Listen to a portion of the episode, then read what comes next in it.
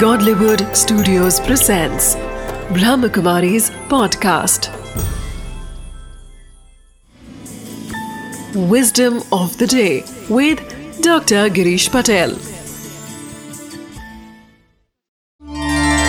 नमस्कार कई बार हम बहुत सारी समस्याओं से घिरे होते हैं उस समस्याओं को सुलझाने की आप कोशिश करते हैं आपने एक कोशिश की, सफलता नहीं मिली। दूसरी की सफलता नहीं मिली। तीसरी की सफलता नहीं मिली।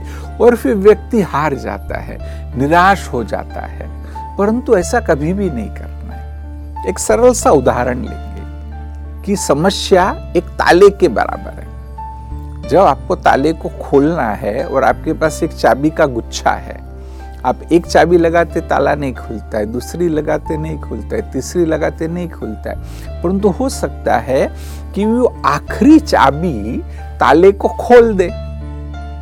तो ऐसे ही जीवन में भी बस आप कोशिश को जारी रखिए, अंत में आप सफल ज़रूर होंगे। इसलिए विस्डम ऑफ़ द डे है कि जब भी समस्या का हम समाधान ढूंढ रहे कोशिश कर रहे तो अंत तक कोशिश करनी है समाधान मिलना ही मिलना है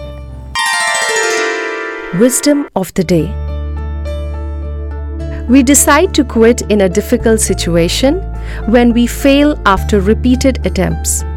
But instead of giving up or accepting failure, we should keep moving forward. Remember, no lock is made without a key.